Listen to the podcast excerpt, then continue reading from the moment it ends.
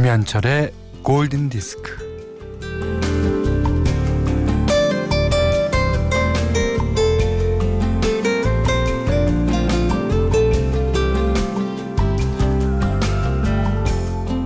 지금으로부터 28년 전인 오늘 1991년 10월 17일 미국의 가수 존 쿠거 멜랭캠프는 시애틀의 한 라디오 프로그램에 출연합니다.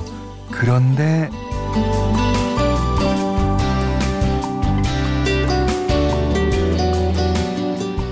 출연해서 이런저런 얘기를 하던 중 갑자기 쿵 쓰러져요. 삐뽀 병원으로 실려갔죠. 왜 이런 일이 벌어졌을까요? 담당 의사는 한숨을 쉬며 말합니다.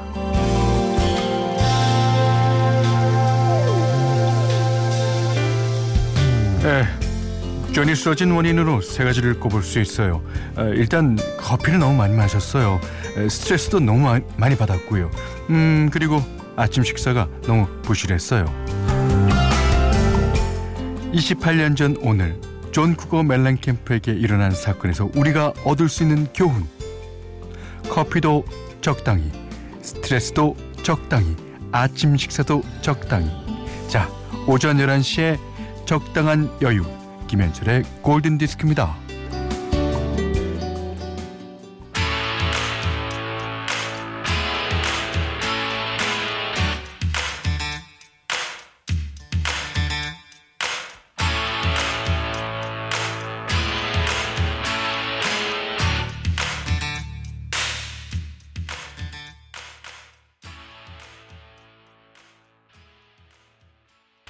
네, 존 쿠거 멜랭캠프에게 그 사건이 있은 후 28년 후인 2019년 10월 17일 목요일 김현철의 골든디스크예요. 첫 곡은요, 당연히 존 쿠거 멜랭캠프의 노래였습니다. Jack and Diane. 예. 그러니까 이게 우리는 항상 맥스를 지향하고 맥스를 위해서 달리지만 맥스가 꼭 좋은 것만은 아니에요. 예. 한 80% 되는 적당한 게 더 오히려 좋을 수가 있습니다. 네. 저는 오늘 처음 알았어요. 커피를 너무 마시면 쓰러질 수 있다. 아. 뭐 스트레스, 아침 식사 부실한 거는 어느 정도 이해가 가잖아요. 예. 자. 원래 오늘은 권태현 음악감독과 의식의 흐름 하는 날이죠. 근데 사소한 스페셜 10월 17일에 생긴 일이라는 주제로 오늘 진행하겠습니다. 그래서 권태은 음악감독은 내일 와서 의식의 흐름. 지금 의식의 흐름 하고 있을 거예요. 권태은 음악감독. 자, 오늘 두 번째 노래는요. 1981년 10월 17일에 빌보드 싱글 차트 1위를 한 노래입니다. 네, 힌트를 드리자면 크리스토퍼? 아서? 어떤 곡일지 맞춰주세요. 문자는 48,000번, 짧은 건 50원, 긴 건 100원이고요. 미니는 무료입니다. Radio my friend, radio my heart. 우후.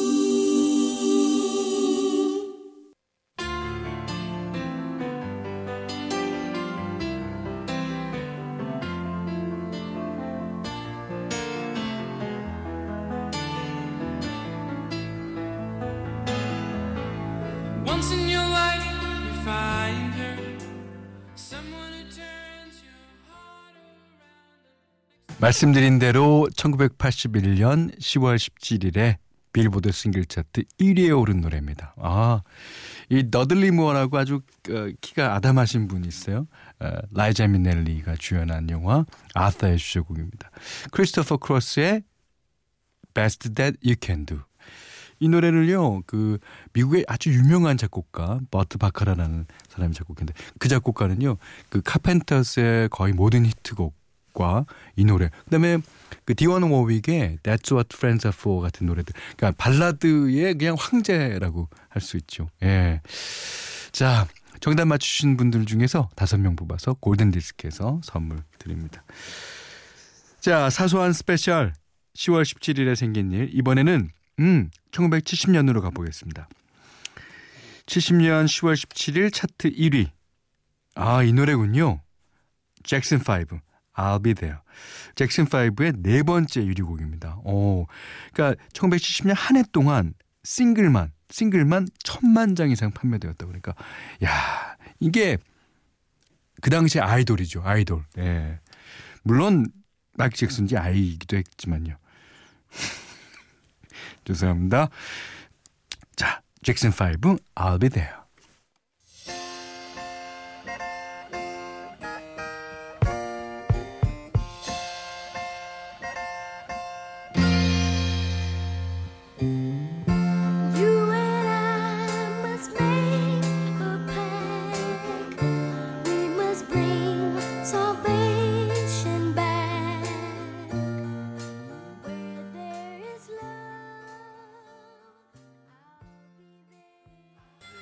잭슨 5의 I'll be there에 이어서 들으신 곡 무슨 노래인지 다 아시죠? 비틀스의 Love Me Do 였습니다. 1962년 10월 17일 비틀스가 영국 맨체스터 TV 방송에서 처음으로 텔레비전에 데뷔를 했어요. 그때 TV에서 부른 이 노래 Love Me Do.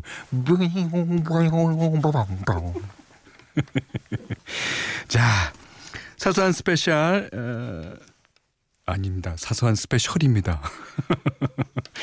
사소한 스페셜 10월 17일에 생긴 일. 자, 1989년 당시 미국 샌프란시스코에서 결성한 밴드가 있었는데요. 그들은 4 Non Blondes. 야, 이 밴드를 만들고 나서 89년 오늘 10월 17일에 첫 번째 합주를 하기로 합니다. 그런데 이날 샌프란시스코에서 대규모 지진이 일어나죠. 물론 많은 사람들에게 안 된 일입니다. 근데 4 Non Blondes에게 더 안 됐어요. 합주가 연기됐다고. 이럴 수가. 어려움 끝에 탄생한 밴드. 예. 자, 그 밴드의 노래다운 What's Up, 4 Non Blondes의 노래입니다.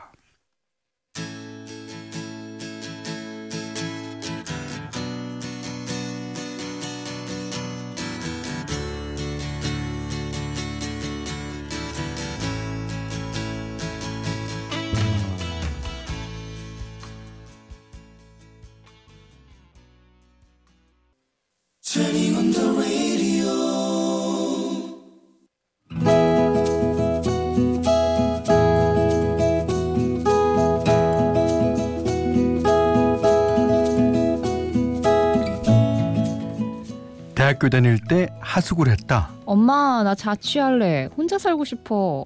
아이고, 안 돼. 이거 사. 밥도 제대로 안 해먹고 술만 먹고 몸 축나. 돈이 조금 더 들더라도 하숙해. 하숙집은 여학생들만 들이는 집으로 정했다. 남자라고는 주인 아저씨와 군대 다녀온 주인집 아들뿐이었다. 당시 주인집 아들에겐 여자친구가 있어서 하숙집엔 코빼기도 보이지 않았고 여학생들에게도 별 관심이 없었다. 그러다가 주인집 아들의 친구라는 남자가 하숙집에 드나들기 시작했는데, 아우, 왜 저렇게 뻔질하게 들락거려. 키는 똥자루만 하고 농사 짓다 왔나. 얼굴은 왜 저렇게 시커매. 참 볼 거 없네. 그러던 어느 날 그가 마당의 평상에서 앉아 기타를 쳤다. Don't forget to remember my love. 저거 내가 좋아하는 비지스 노래잖아. 모두가 사랑이에요. 사랑하는 사람도 많고요. 저건 해바라기 노래? 평소에 기타가 배우고 싶었던 나는 기타 선율에 실린 남자의 그윽한 저음에 귀를 한껏 기울였다. 아, 아빠 생각난다. 우리 아빠도 마루에 앉아서 저렇게 기타 치면서 노래 부르셨는데. 그의 기타와 노래를 들으며 나는 내 나이 12살 때 돌아가신 아빠를 그리워했다. 그러다가 문득 나도 기타 배울까? 저 남자한테 기타 가르쳐달라고 해볼까? 하지만 선뜻 말을 걸기가 쉽지는 않았다. 하루는 아주머니가 정금아, 우리 집에 뻔질나게 들락거리는 놈 있지 않냐, 우리 아들 친구. 아유, 걔가 니한테 관심 있나 본데 알면 좀 틈을 텐가? 저한테요? 글쎄요, 생각 좀 해볼게요.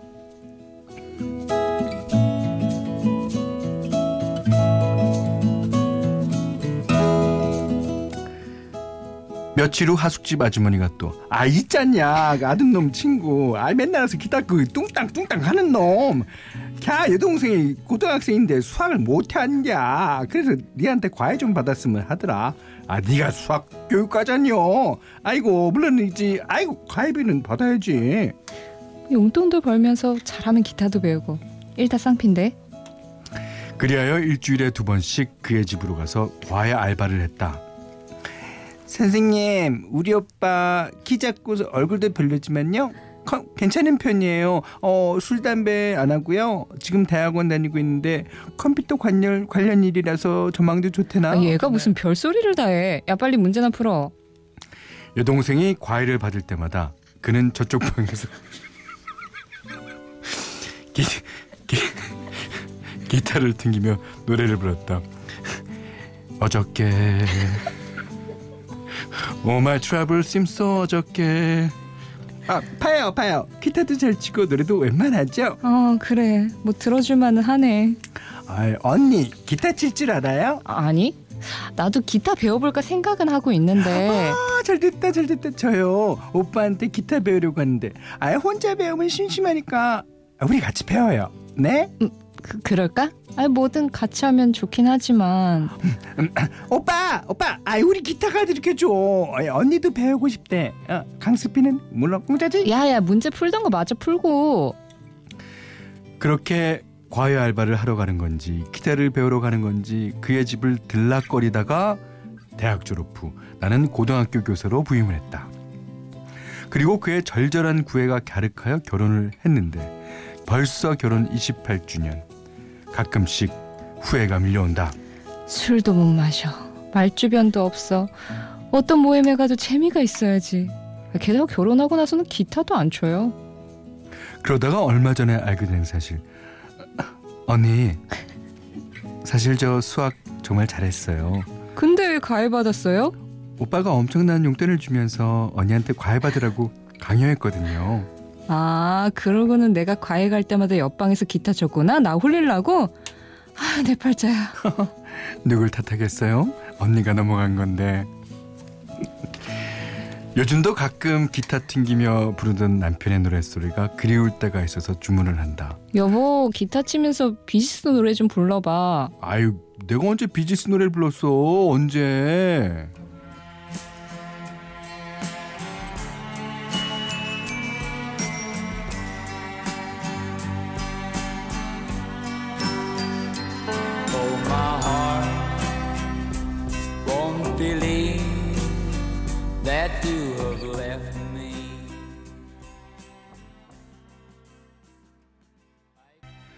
네, Don't forget to remember 비지스의 노래였습니다. 예, 아주 전설 속에만 남아있다는.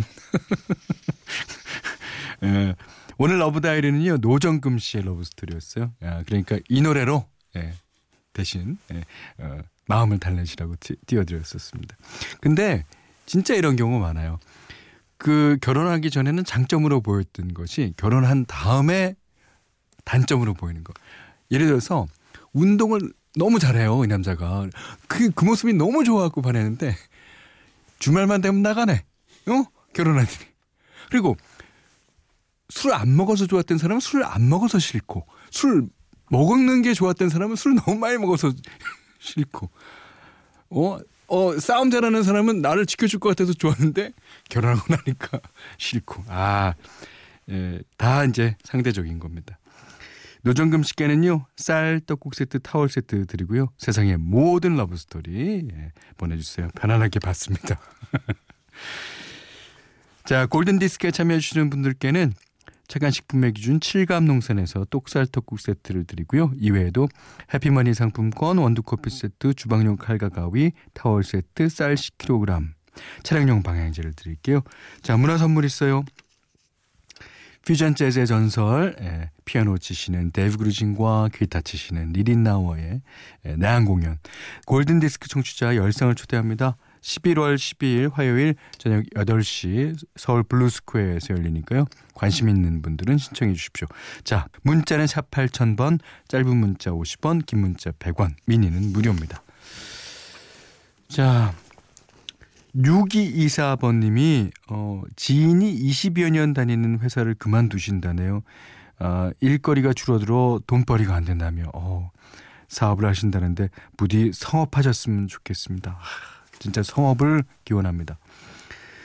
이분이 신청하신 곡 띄워드리겠습니다. 춤바완바 탑서밍.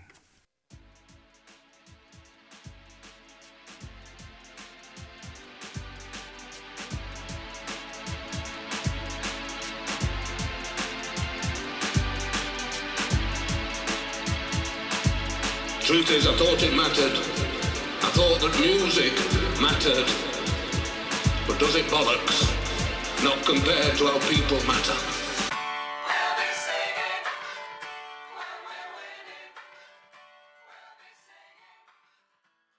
조민희 씨가요. 저는 독감 주사 맞고 온몸이 아프고 두통에 근육통까지. 독감 주사가 처음은 아닌데 왜 이렇게 아플까요? 아프니까 서러워요. 브루노 마쌤, 메리유 부탁드립니다. 예. 아프면 서럽죠. 진짜. 그러니까 빨리 쾌차하셔서요. 예. 이제 더 이상 서럽지 마십시오. 자, 여기는 김현철의 골든디스크입니다. 자, 내일은요.